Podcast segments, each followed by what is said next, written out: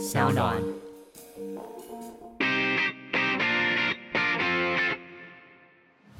Come on，大家下班尬一下。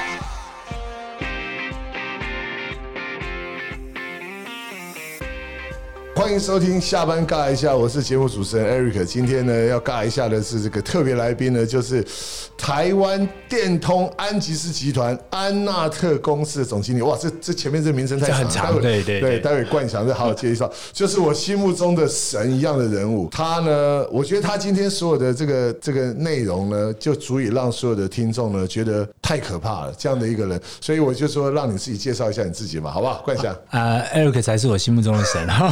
哎，各位听众朋友，大家好啊、我是向冠翔。那很多人叫我向总。那刚刚刚刚 Eric 提到这个东西呢，可能他在提我的马拉松啦哈。那我我觉得其实完全没有啊，完全也不是神，因为等一下可能会聊到啊，这个这个东西就是呃，因为一些机缘巧合，哎，开始跑步，然后才跑完这个世界六大马。那世界六大马的跑的成绩也还不错，我大部分都是在这个三小时内完成。呃，我的工作他刚刚提到很长很长的那一串，那其实我们就是日本电通。那在台湾，呃，我们是台湾最大的行销传播集团。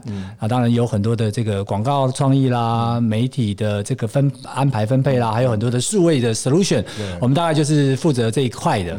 啊，简单简单介绍是这样子。OK，好，其实我我相信待会在这个今天的节目当中，你会有很多的分享，就是说从你的工作去看你你做了这个神一样的记录的事情啊，它中间会有什么样的关联啊？不过从这个节目的一开始，我觉得就想要跟你聊一聊，大家。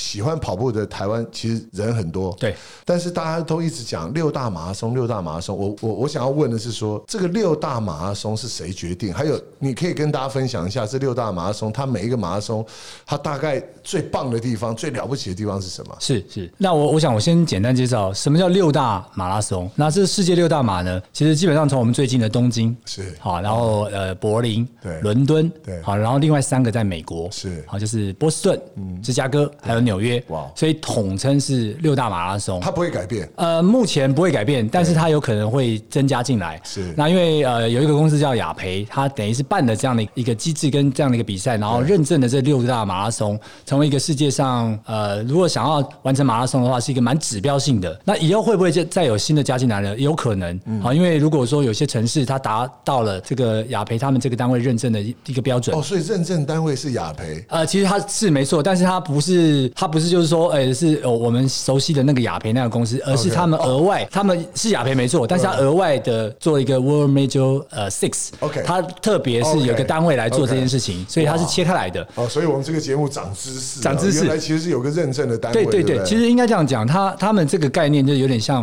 我们现在呃，像联比如说联合国有在谈十七项永续经营的指标。OK 那其实呢，每个公司呢，他都想要做跟这个世界、跟这环境比较有关联的。那雅培他们也基于这样的一个立场呢，他们就做了这件事情，嗯然后把这些健康跟运动把它融合在一起。对所以他们就选择了马拉松这个项目。哇然后从很久以前他就在经营这个项目，所以有了后来的这个认证的这个六大马拉松。对所以未来会不会有？当然有可能。如果慢慢有些城市符合它的标准，然后当然啊也赞助这个计划的话，哎，这越来越有机会哎他。上得去，他会下得来吗？会不会下不来？呃，目前是没有下来所谓下来的机制，对因为我们过去在看这个马拉松的这个发展的时候啊，其实比如说像这六个马拉松，它通常都是越办越好，对。因为比如说你要办到上金标的赛事啊，你就一定要有一些比如说赛道啦对、居民啦对、整个环境啦，然后你要多少的参加的人，多少参加的这个精英选手所以基本上呢，你上去的很难下下来。来，好，你你你只会维持越来越好的这样的一个迹象。那这六个马拉松，我觉得你今天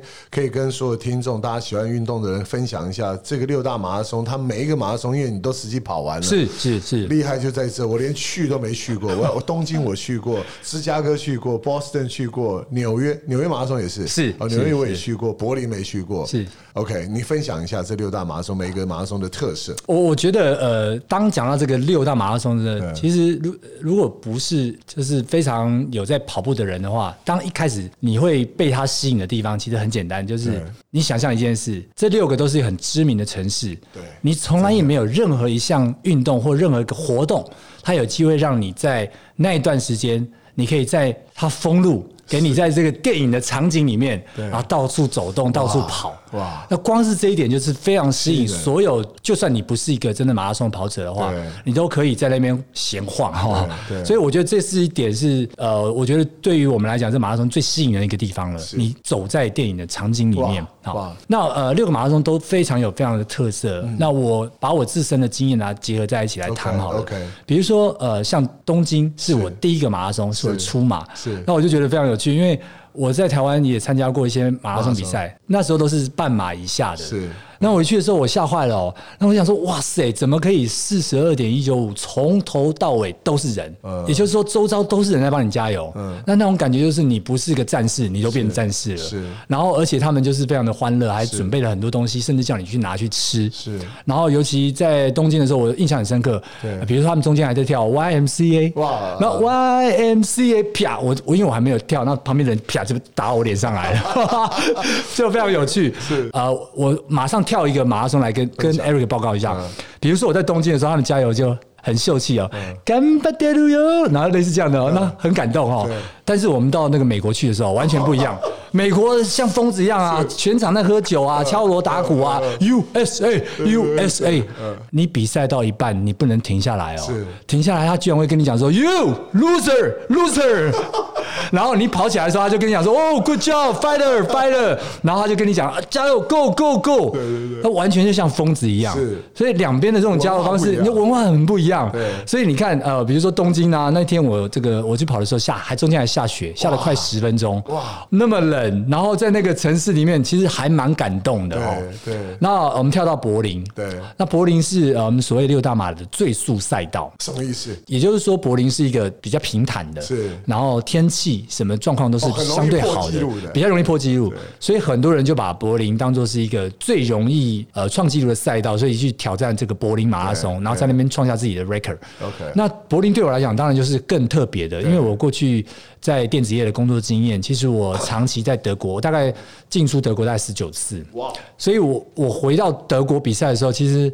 很多的感觉都是回忆就来了，所以我好像回到第二个家乡的那样那种感觉。所以我那时候去柏林比赛的时候，我就非常非常非常感动啊，在那样子的环境之下，那种熟悉感啊。那它除了是最速赛道之外啊。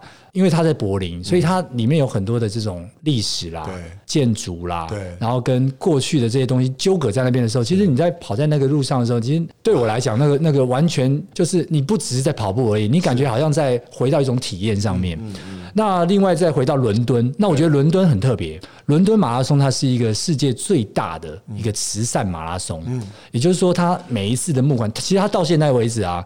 从从呃，大概已经到了二零一九年，他已经大概募了大概四百万英镑以上，好，那也就是说，这个马拉松呢，它基本上。我们其他国家人是很难，你没有办法 qualify 进去啊，因为它只让当地的人 qualify，嗯，所以你得要捐钱才能进去。OK，所以他每次都可以拿到非常多的钱，几几千万英镑。当然，你那个赛事要先吸引人，对，要要先吸引人。对，那我觉得伦敦当然它一定一定是吸引人的，因为光是那些大笨钟啊，对 对，然后走到，对你光是经过那个铁桥，你就会听到那首歌，《伦敦铁桥塌下来》那我感觉这是非常非常非常棒的。那我觉得呃，像这个伦敦，它就有这个特色在。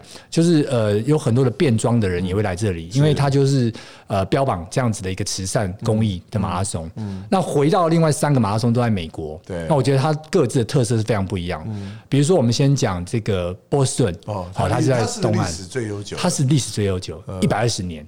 那到今年为止，其实今年这比赛是叫一百二十四年了。对，好，那呃，我觉得波士顿马拉松，当然你一定印象很深刻，就是在二零一三的爆炸案，Be Strong 那个，对，Be Strong，对他他们称之为。Boston Strong，对，所以到了这个波士顿的时候呢，你就会感受到，就是说，呃，第一个，它是一个不是精英选手参加的赛事，它是一个就是说业余选手，你当你把自己表现到极致的时候，你就会 qualify 进去。这六大马拉松，它基本上都是需要 qualify，对不对？哎，基本上都需要。对，哎，东京马是你只要报得到就可以参加了吗？其实。除了波士顿跟这个伦敦，它是基本上是不容易报到之外，对好，波士顿是完全报不到对，其他都是可以有抽签的机会。那抽签它需要 qualify 吗？不用，不用不用对，只要你抽到你抽中就抽中就有。对，但是他们一样有他们的关门时对间嘛。但是因为呃东京马其实我们过去的经验是八趴以下 OK，所以不容易中哦。那柏林跟芝加哥比较容易中，对，听说最最近这个疫情也影响了东京嘛，而且完非蛋了，完蛋了报报道的人没有办法参加，然后主办单位也不退钱。对，主办单位也不退钱，因为钱都花下去了。对啊，然后，然后我们最近的笑话就是说啊，恭喜我们已经抽中了二零二一不，已经抽中二零二一的，他有 guarantee，呃因为你可以延后嘛，但还是要付钱。不是还是要付钱，你一定能够参赛吗？呃，他是他是规定你可以延到二零二一，然后你可以参赛，对哦，哦可以延到一年，对对对对。隔年还是要再缴一次，还是要缴一次钱。所以你付两次，对，你不然之跑一场前跑一场，对但是好好事是说你已经抽到了，哦不过这个疫情的确影响了很多赛事，像对对对。像我们我们自己在举办的赛事，全部在四月以前全部都得都就延延，要不然就取消，是。包括大陆的赛事也是。所以这个我想这是疫情影响了蛮影响蛮大的。那这六大马拉松对你来讲，从第一个东京马到最后，我觉得我想要听听看你分享一下哪一个赛事让你觉得最印象深刻，而且甚至我觉得我们都讲嘛，跑马拉松的人都会遇到撞墙期。我跟你讲，冠翔，我跑过一次全马，哦。我是跑太平山马拉松，你选错马拉松了。我了，选错了。你知道那个马拉松我跑六小时三十五分，是是其，实已经过了关门时间，但是主办方他很很很礼遇我的，他停在最后，是。然后我我觉得很感动，对，然后我我带着我老婆一起完成人生的第一个马拉松，哇哦对啊，但是我觉得我跑完那个，至少我虽然成绩不好，但是可以让大家说嘴，就是我选了一个很难的，是很难很，硬，真的很它硬真的很难，对啊。好，回到你的那个六大马拉松，是是是哪一场让你印象最深刻？我我觉得一定是一定是波士顿呐、啊，好、哇那我我我常常在分享为什么波士顿是印象最深刻。其实从二零一三开始那件事，就是那个大爆炸嘛。对那我们是我是二零一六参加的，那二零一六参加的时候是第一百二十届。啊、呃那那一届参加的时候呢，是我们在赛场上看到很多人是首度回到赛道上，你是说受伤的那一些人？，他就哦。顶着刀锋首度所以他回赛道。是一。三年爆炸，对。但是呃，一你是一六年，哦对。对中间就是他们休养他经过了治疗啦、休养啦，然后调整之后，二零一六第一次回到赛回到赛道。哇，所以你在路上看到那个刀锋的那个啊，大部分大家都是这样的情况的。OK。那你会很感动啊。呃，有有有一位国标舞者嗯，他当年其实不太知道马拉松嗯，他就是刚好经过去看一下，对就就被炸伤了。对那你你想啊，我们是国标舞者，然后结果自己最赖以为生的脚不见了，哇你的人生变怎样？那他选择就是说，哎、你重新站回到赛道上来对，而且他那次大概花了快八个小时完成那个马拉松，就是波士顿马拉松。哇那我觉得，呃，我那时候我我之前看电影有一句话，我觉得这印象非常深刻，叫做赛德克巴莱。然后他说，真正的人可以输掉身体，但一定要赢得灵魂。那我在我在这件事情上面，我就是非常感动，就是你你会感觉，就是你看到那现场的时候，你就是你的鸡皮疙瘩会会会会掉下来，然后你你会感觉就是整个空气好像凝结，然后有一股很强的能量。对那我觉得这个印象让我最深刻，就是如果一个呃类似这样的一个遭遇的人，然后他都愿意站出来，然后重新去调整自己的人生的时候，我们这些头好壮壮的啊，你在说什么？你人生多困难多痛苦，那是在痛苦什么？真的对，我觉得那这个让我最印象深刻，就是其实马拉松就是类似这样子一个一个一个经验跟状态。对对对，哇，我我你刚刚讲那句话，我真的我觉得是是很感动的啦。所以你觉得 Boston 马拉松在那一次让你觉得印象最深刻？非常深刻，非常深刻刚刚。讲这六大马拉松，有哪一场让你觉得是最困难的？或者是说，那个当下你并没有觉得你是能够完赛，或者我知道你的成绩都是很可怕，因为对啊，你那个都是几乎在三小时内，只有东京马你是超过三小时的对对对对所以你的出马就是人家的极致的表现了。没有没有没有你我相信你在跑者圈的朋友应该算少的吧？没有，然后有也也是也是有啦。让你觉得真的是遇到撞墙期？其实每一场除了这个，我可以说除了柏林之外啊，对，还有伦敦。哦，伦敦只有除了柏林跟伦敦马之外，然后还有纽约马，对。其他其实每一场都还算有点辛苦，对。那特别是我觉得波士顿是真的有点辛苦的，对。好，那我们知道我们都知道，因为波士顿的话，我们国家代表处啊嗯，它在终点前四百公尺哦，外馆他会准备国旗国旗。啊，到终点四百公尺，对对，终点前四百公尺，他准备国旗让我们拿进去，而且是那种正六号旗，正六号旗就是那种一百五十六公分的，很大的，对，很大的。那我觉得那一场痛苦的原因在于前一天，因为我们是跟旅行社，那旅行社前一天帮我们安排。我有算，我有计算，我大概走了两万一千多步，所有全团人都是。那我们一般跑马拉松前一天不会这样搞的。对啊，为为什么呢？你那时候为什么要走这么去玩去逛？不是因为旅行社他没有做没有做过马拉松的这个经验，OK。所以他当然啦，因为马我们里面有跑者，也有这个观光客，也有观光客嘛。对，他就安排就是说从 A 到 B，就也就是说你这边下车，你要到 B 点才能上车。我懂，一定得走，对，一定得走。所以我们每个人都走到最后，就是大家有点有点想说啊，隔天可能会完蛋。对啊，所以我们。隔天呢，又遇到这个天气其实是热的，就那那天就是太阳很大，是，所以就就付出了代价，那脚又酸，然后太阳又大，所以我们光跑完啊，到后面其实就有点在用撑的，是。那唯一支撑自己就是说，哎，四百公尺有国旗，一定要把它拿到，到，然后到终点，就是到终点把它扬起到终点。对。那呃，因为波士顿基本上它的赛道是有是有一些陷阱的，是。那我我指的陷阱就是说，它一开始就是一个下坡五公里。哇，OK。那我们一般人在跑的时候，很容易就是。你因为觉得好像跑得很顺，对，然后你可能多加了力一点力气进去，那你的小腿其实，在那五公里之后，其实就开始就已经已经有有一些有一些过度运用了，对，因为一直在下坡嘛，然后后来。到三十几公里又一个大上坡，对，好，那就就大概会有这种这种状况，你就开始会有一些撞墙会在前面就开始发生了。对，那当然波士顿还有一个特色，我我我们还有一个知不知道？我们制作人有跑过。我跟你讲，波士顿制制制作人可能比较不会像男生那么有体会，因为波士顿在二十公里左右呢，有一个叫呐喊隧道的，嗯，也就是卫斯理女女子学院，哦。对，这个讲宋美龄念的学校，还有希拉蕊啊，希拉蕊也是。那他那个地方二十大概会有一个六六百公尺左右的女子人墙，在那边帮你加油哇！然后很多人会举牌子说你可以亲他，他也可以亲你。真的吗？真的，真的，真的，真的。我们我们那个我们很多的。团员回来就是说，哎，你几个？你几个？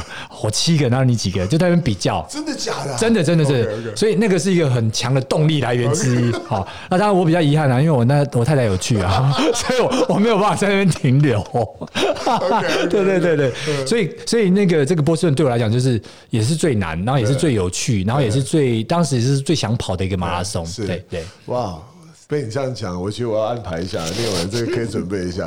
但是第一个要先把自己条件先调要对对对，要养好，要不然去很丢人，不要最后一个拿国旗进场的。对我我我我再我再补充一下，是因为波士顿它是需要 qualify 的，而且成绩还对啊。比如说你现在如果是你是一个三十五岁以下的话，今年的 qualify 成绩是两小时五十八分二十一秒。哎，那我四十八岁。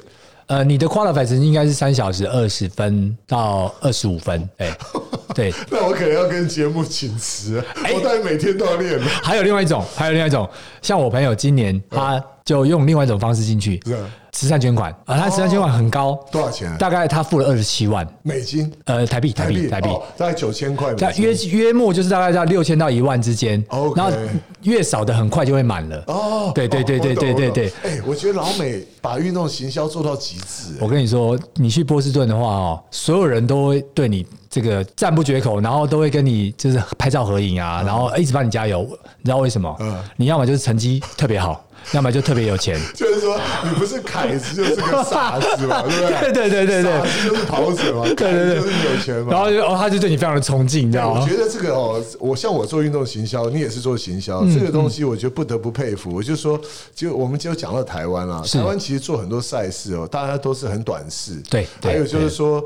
呃，地方政府呢，他在整个沿线上面，他没有被没有去用心规划，他不知道其实这个东西是有个很大的商机，非常大的商机。对对对对，其实万金石我跑过，然后像泰鲁格我也跑过，我觉得这些都是属于一些蛮特殊的赛道。但是坦白讲，跟国外比起来，其实还有很大的一段距离。没错没错没错没错。我觉得大家的跑者也千万不要被一种迷失，就是不管是金牌、银牌、铜牌，是其实那个就是马拉松里面的一个很基本的 qualify。没错没错，你看。要达到那个标准，是。真正金牌离到离那个极致的赛事，其实还有很远的距离。没错，没错，没错，对对？对，这个非常是专家啦。啊所以我就说，我自己到国外，我跟你讲，我这边也分享一下，我是在呃安安基的时候。马的第一届就是我办的台北。就哦，九几年的时候的，哎，他好像是一九九几的嘛，对对对。对对，那个那个时候，其实我是等于是台湾的执行单位，然后他就让我去纽约马拉松去观摩，观摩。因为当时呃 IMG 赞助的市场，纽约、布鲁塞尔、阿姆斯特丹跟台北是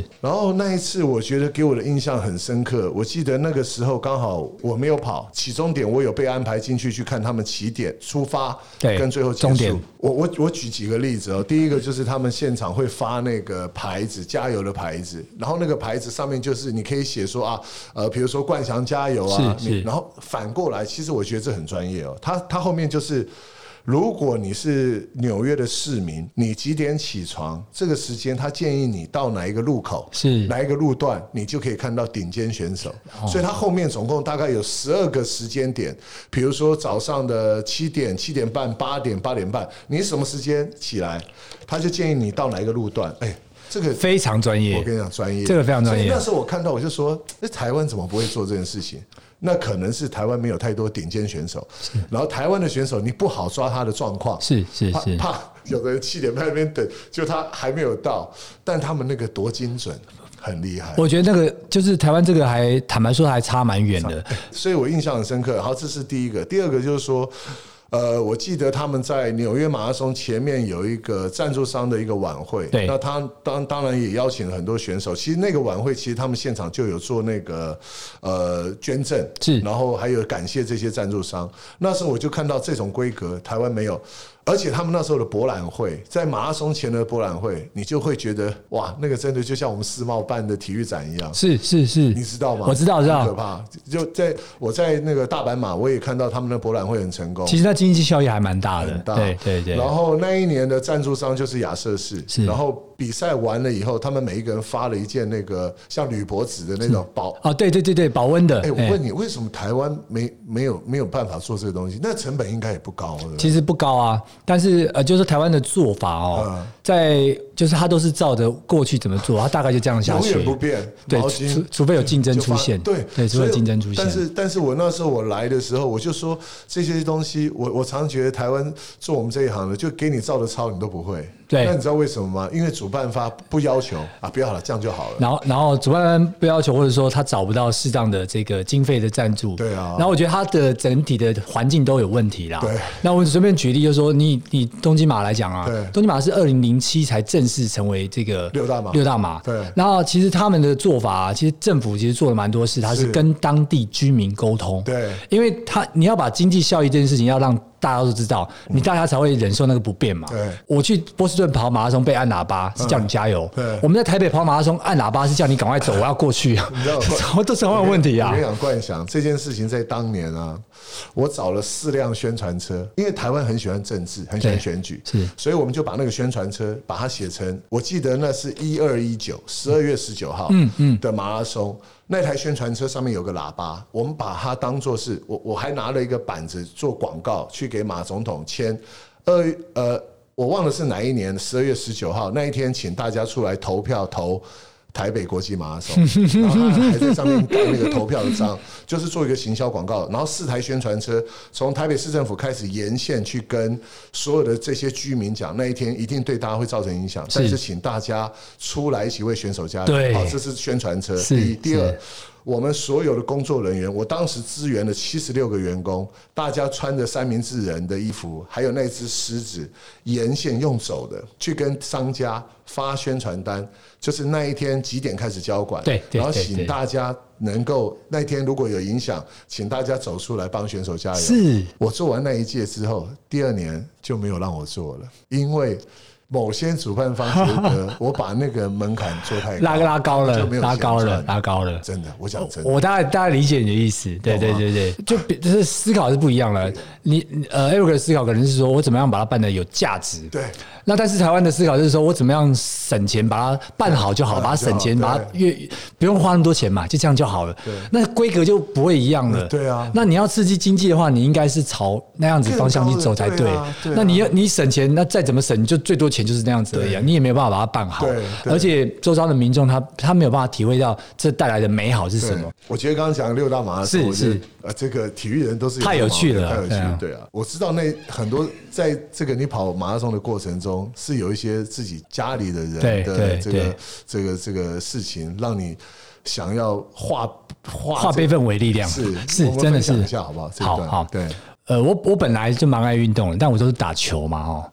那嗯，本来就说妈妈过世嗯啦，其实就是因为跟跟妈妈过世非常有关系啊。就妈妈过世之后呢，我我一开始想说就是让工作塞满就好了，对。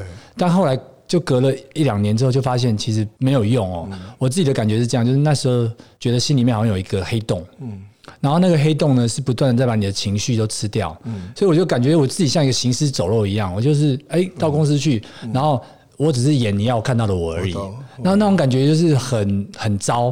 啊。那我我就在想说，这样不行啊，我一定要走出来。你你不走出来的话，哎，我我还有老婆，我还有小孩嘛，我不能是一直这样子啊，我还有爸爸，所以我那时候就想说。呃，我们那个 EMBA 就推坑，我要推坑哦，他就开始就是说，哎、我们来我们一起运运动啦。那我一开始其实不是跑步，是。我一开始是游泳。OK，因为我不会游泳，但是我不想让小朋友知道，对啊。所以我想说，哎、我就用游泳好了。那我非常深刻的是，我一开始游泳的时候很有趣哦。我那时候那年在六月开始练习游泳，对对那其实我们那个 EMBA 的人啊，很狠哦，还没有还不会游九月先帮我安排日月潭泳渡，还没十月就安排梅花湖、活水湖、三铁。还不会游就先排了哦，然后对对对，然后我就我就我就很紧张，你知道吗？然后我就从六月开始，我就定期的练习，一个礼拜五天，每天五点起来，是然后练，我有我有计算过五十次，整整五十次，然后我才去参加。然后我也 很很好笑，就是我第一我在一次练习的时候，我是在这个青年公园。是，那青年公园，你知道青年公园的早上哦，我知道它是户外的嘛，是户外，但是早上都是资深的长辈。然后很好笑，就是我第一次去游，在第二次的时候，我去游就被一个那个资深的阿伯骂我。我游到对岸的时候，他就骂我说：“哎、少年的呀，哦，想讲你汉草袂歹，啊，你那手加班呐，啊，你莫会安尼安尼安尼，他就要教我怎么游，你知道？然后我后来就是好几次就是都被什么阿公啊阿妈来教，我就受有点受不了，就赶快换地方练习哦。哦，那后来。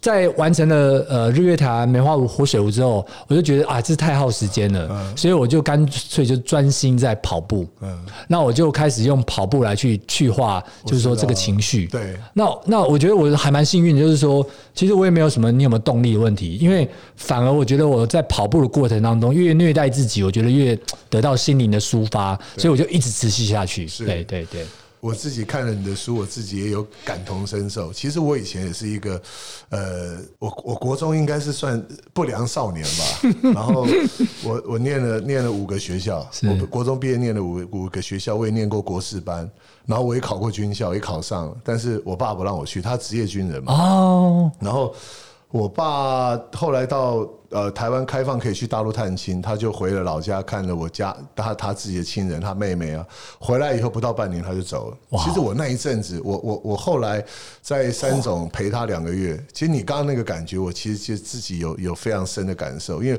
从小到大，我常常讲，我最怕就我老爸，是我爸，因为我爸年纪很大，生了我。我们家刚好是有一种这个这种互补的关系啊，互相牵制的关系。我爸呢很怕我妈，很听我妈的话，因为他我我爸我妈年纪有一段就比较差，对对对对对，很很很疼他，很疼他，嗯。然后我妈呢很怕我，因为我我我哥我姐我姐书念的很好，我哥是职业军人，我妈很怕我，因为我从小就很坏，对吧？喜欢那种反正那种打打架的事情，但我不会去做。你应该都是打人吧？不做一些违法的事，但是我妈妈就很怕我，常常到学校或干嘛，我爸爸就常常到派出所去把我领回来。理解理解然后我呢就很怕我爸，就当我爸离开的时候，我觉得我们家这种三角关系断了，就断了就断了那断了以后呢，我跟你一样，那时候我在想说，完蛋了。第一，我没有学历啊，我完全没有学历，我念了五个专科学校都没有毕业。第二，我我觉得我我得要马上去当兵，因为我念了七年，所以我等于已经耽误对很多时间耽误当兵的时间了对我觉得那一段时间让我跟我我想我跟你一样，但是我走出来是刚好我马上去当兵了。然后我当兵，我跟你讲，我也不会游泳，但是我当海军，我但是我最后竟然是在游泳池当教育班长退伍。哇哦，对，所以我是一路这样子学练游泳，然后让大家觉得说，从一个不会游泳的人，到最后可以管游泳池，然后让自己就是我就是靠运动，对啊走出来啊走出来。是啊是是对我就是靠运动，我没别的，就是每天早上第一件事情就是下水，是。因为我爸那个事情对我来讲打击很大，因为我那时候每天心里在想，就是说我妈妈一个人在家，对对啊哥哥也不在，姐姐也不在，那时候住在眷村，她一个人在家，那很痛苦哎、每天看着那个牌子，每天就在那边，我妈就我妈自己也疯了，折折那个莲花，我知道莲花啊对对对所以后来那两一年多两年就这样走出来了。其实我现在一直还维持一个好习惯，我每个礼拜至少跑两次。我觉得在跑步运动的过程中，你可以去想很多事，对啊而且很多事情可以在那个氛围里面比较容易想。是是是是是是是，我觉得哎这个就是鼓励大家，值得大家运动的一个推广这个运动习惯的一个好好好方法。没错没错，其实，在整个训练的过程中啊，你能够在六大马拉松只有一个超过三小时，另外五场都是在三小时内，对。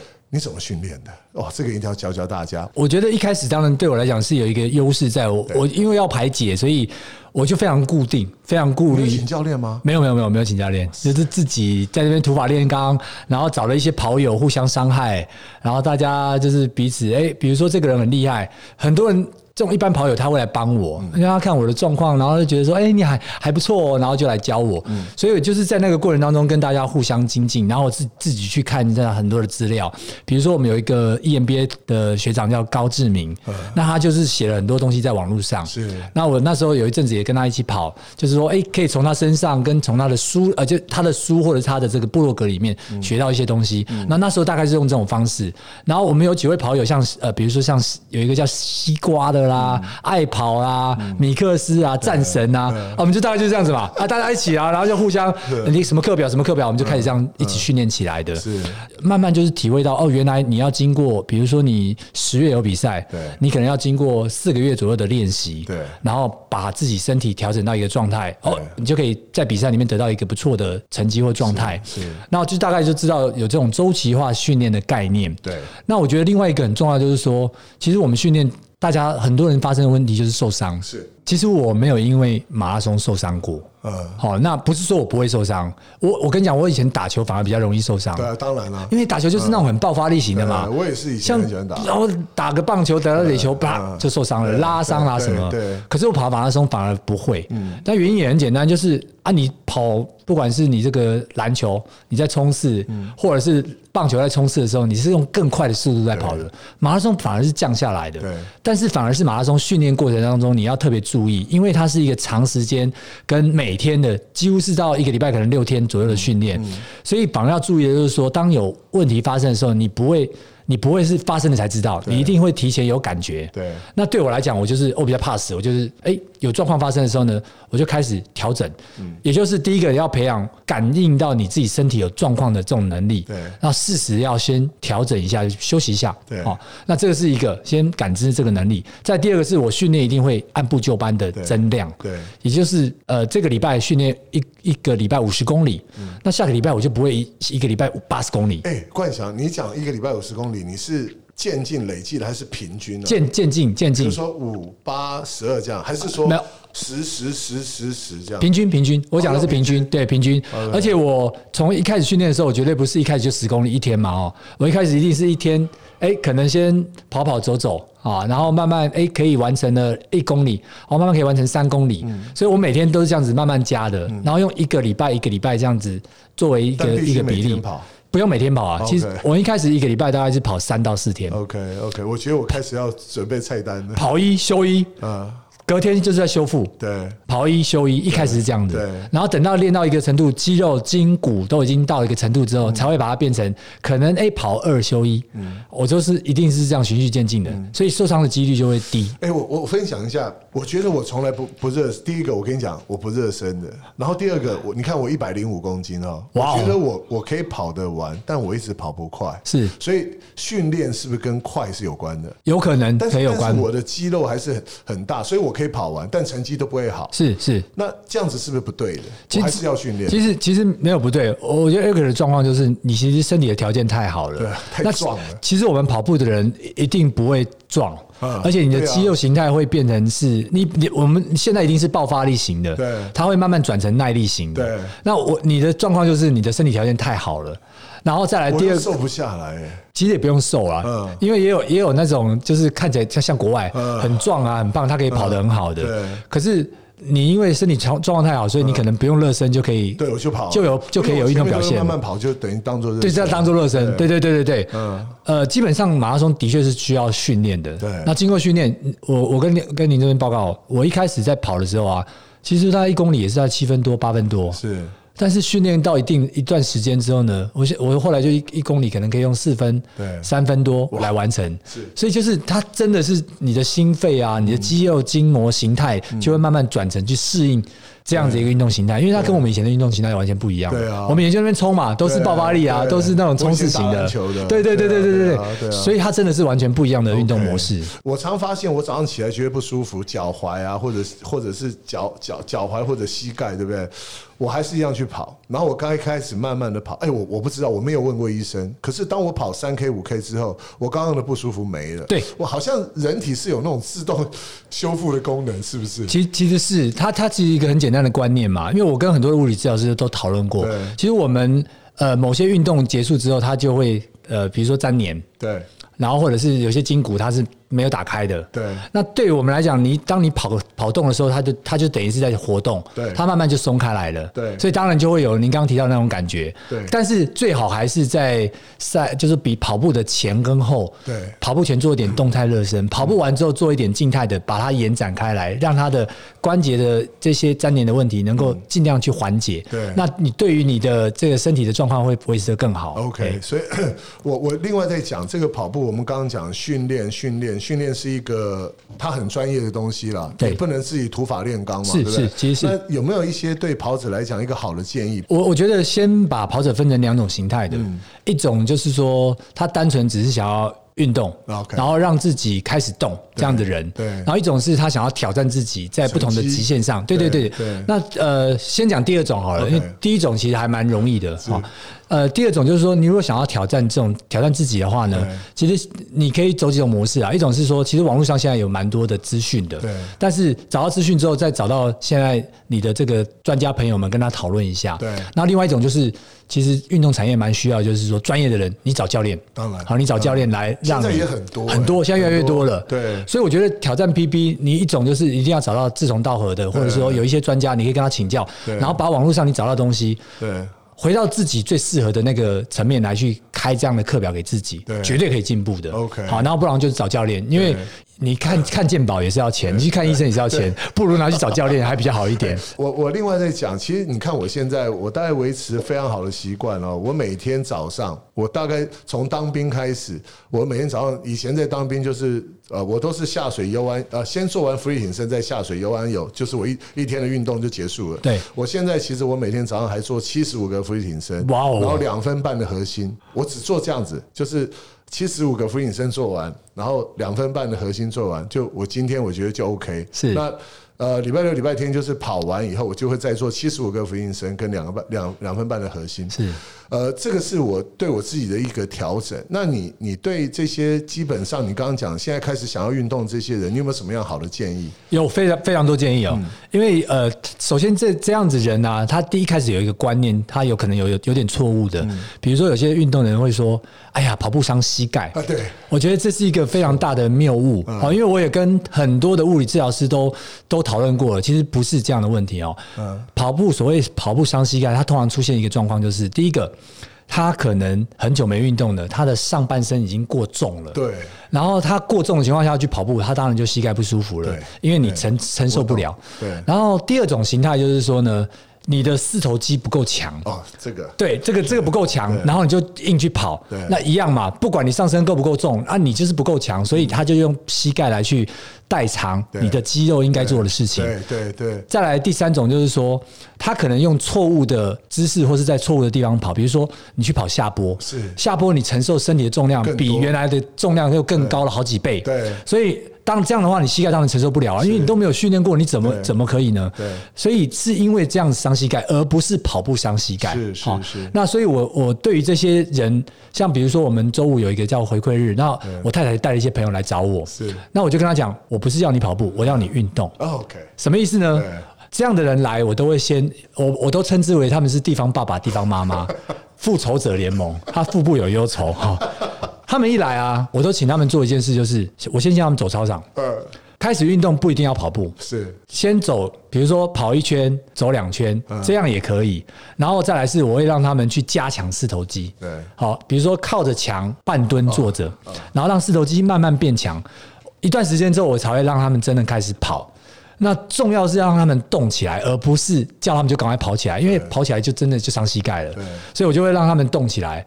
那其实要动起来很简单，像比如说，哎，桌上这瓶水，你手上拿了两瓶水，蹲在那边，或者是在快走的时候，呃你这样子在，你一样在做很多的运动嘛。对啊对啊可是你如果连动都不动，然后说就说，哎，这个跑步伤膝盖，其实你就把这种运动的美好跟可能性就阻断在外面了。所以对我来讲，其实让他们运动起来，比让他们跑起来还更重要。对那慢慢慢慢，当他的肌肉筋骨都变强了，他自然就一定可以跑起来。那这是我大概给他们的这种课表跟菜单。我觉得真正好的教练就是他所说的，你愿意去尝试啊。是是是些教练，我跟你讲，像我有看过我同事去请那个教练，我觉得他完全把他当当选手在操，你知道吗？我知道因为因为他认为他收他的钱，对对对他就要这样要求他，我觉得那不对。那我觉得适得其反，是是会让是花钱找教练的人对这个运动产生排斥。是我觉得就要像你讲的潜移默化，真的啦。好的教练就是你要会听他，你愿意做，对他就是好教练对对对啊对对好，那我觉得刚刚讲这个，你你也有分享很多在训练上的一些建议。那接下来就是吃，我是我是这个最不对的案例。哎，你刚刚讲哦，很多人就说，哎，Eric，你膝盖都没问题，我没，我我讲真的没有问题耶，因为我我大概我四头肌很强。对对对，你真的够强肌。肉太多是但是他说那你会吃很多，哎，我吃蛮多。所以你觉得你像我这种喜欢运运动的，你有没有什么建议？还有对大家在运动上面吃是不是一定要控制？它影响也很大。呃，我从另外一个角度来讲啦，其实当我们年纪变大，代谢变差之后，对啊，啊，运动不就是为了要吃吗？真的 你知道我意思啊？就是棒啊，你你就是因为要享受美食，所以你多运动，让自己有更多的能耐去享受美食，这是我觉得是个基本的概念呐。那至于说吃要不要控制？呃，我我指的控制是，就不管不管你在什么阶段，你吃一定要控制，因为你都吃太多热色，当然是不好嘛。可是绝对不能不是说运动就不能吃对，这也是我自己的另外一个观念啊。那我只是说，比如说，哎，我现在年纪也慢慢大的时候呢，啊，我咸酥鸡就吃少了，好，类似这样子，或者是说那种啊麻辣什么就吃少了，这只是让身体舒服一点但是绝对不是说哎运动就不要吃，因为我觉得这你根本就不是在享受人生，你是在诋毁自己人生嘛，所以我觉得还是吃，可是就是吃的品质质量要调整，这是没错的。OK 尤其我们这个年纪大了之后啊，你知道吗？我在跑马拉松的过程啊。